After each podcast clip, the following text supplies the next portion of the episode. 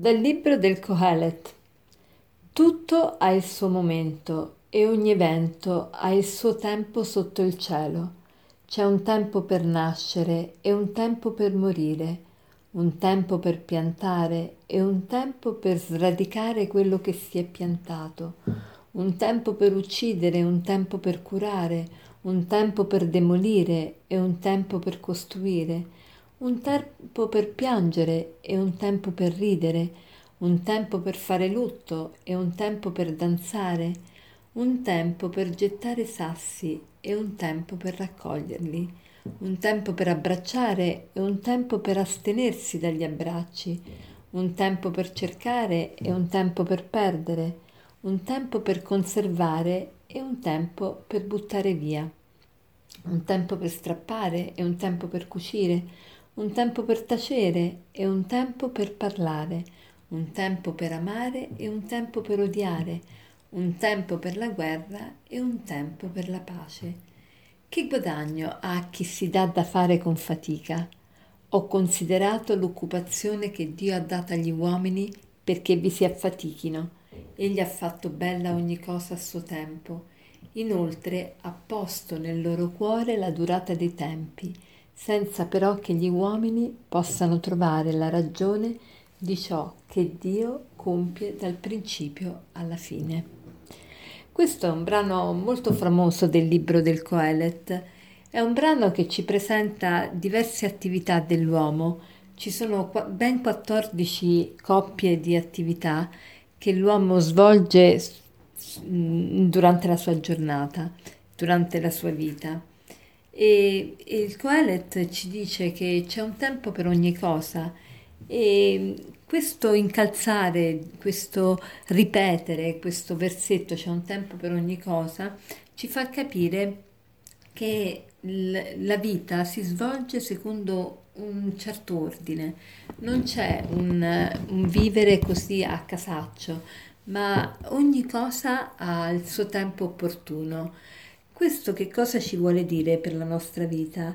Che anche nella nostra vita ci deve essere un certo ordine, anche nella nostra vita ci deve essere una certa armonia e anche nella nostra vita dobbiamo rispettare i tempi, rispettare i tempi delle cose, i tempi delle persone, i tempi di ciascuno di noi, quindi la parola che, che, vorrei suggerirvi, sulla quale mi vorrei soffermare, è proprio quella del rispetto, rispettare i tempi, rispettare i tempi degli altri, per esempio.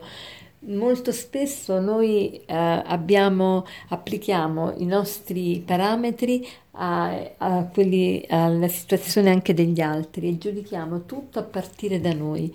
Ecco, molto importante è il rispetto, il rispetto degli altri, il rispetto delle situazioni, il rispetto dei tempi degli altri. Allora cerchiamo di approfondire questo concetto del rispetto. Che cosa vuol dire rispettare? Rispettare, partiamo dalla radice del, della parola stessa, dell'etimologia della parola. La parola rispetto viene proprio dal latino che eh, si collega alla, al vocabolo, alla, al verbo eh, respicere che vuol dire appunto guardare, guardarsi intorno. E, ehm, quindi la persona rispettosa è la persona che non considera se stesso e basta, ma che si guarda intorno e capisce che ci sono altre persone, ci sono altre realtà, ci sono altre cose, quindi non, può, eh, non posso io essere il centro dell'universo. Quindi la persona rispettosa inizia, eh, inizia proprio a, eh, da qui, dal, dal considerare il valore di chi mi sta accanto, a considerare prima di tutto che esiste qualcuno che mi sta accanto e quindi che devo dare valore a questa persona, chiunque essa sia. E quindi il rispetto vuol dire proprio questo, considerarla, metterla in considerazione, quindi non, non, vivere come se questa persona non esistesse e non vivere come se questa persona non avesse del, dei bisogni e delle esigenze a cui io devo far fronte. Poi rispettare, Rispettare vuol dire anche mettersi nei panni degli altri, saper considerare quello che stanno vivendo, quindi vuol dire essere empatici in sostanza. Rispettare vuol dire anche trattare le persone come io vorrei essere trattato, cercare di trattarle con gentilezza, con, con cura, con attenzione, perdonare quindi quando è, è necessario anche perdonarlo il rispetto per noi stessi guida la nostra morale, il rispetto per gli altri guida le nostre maniere. Buona giornata.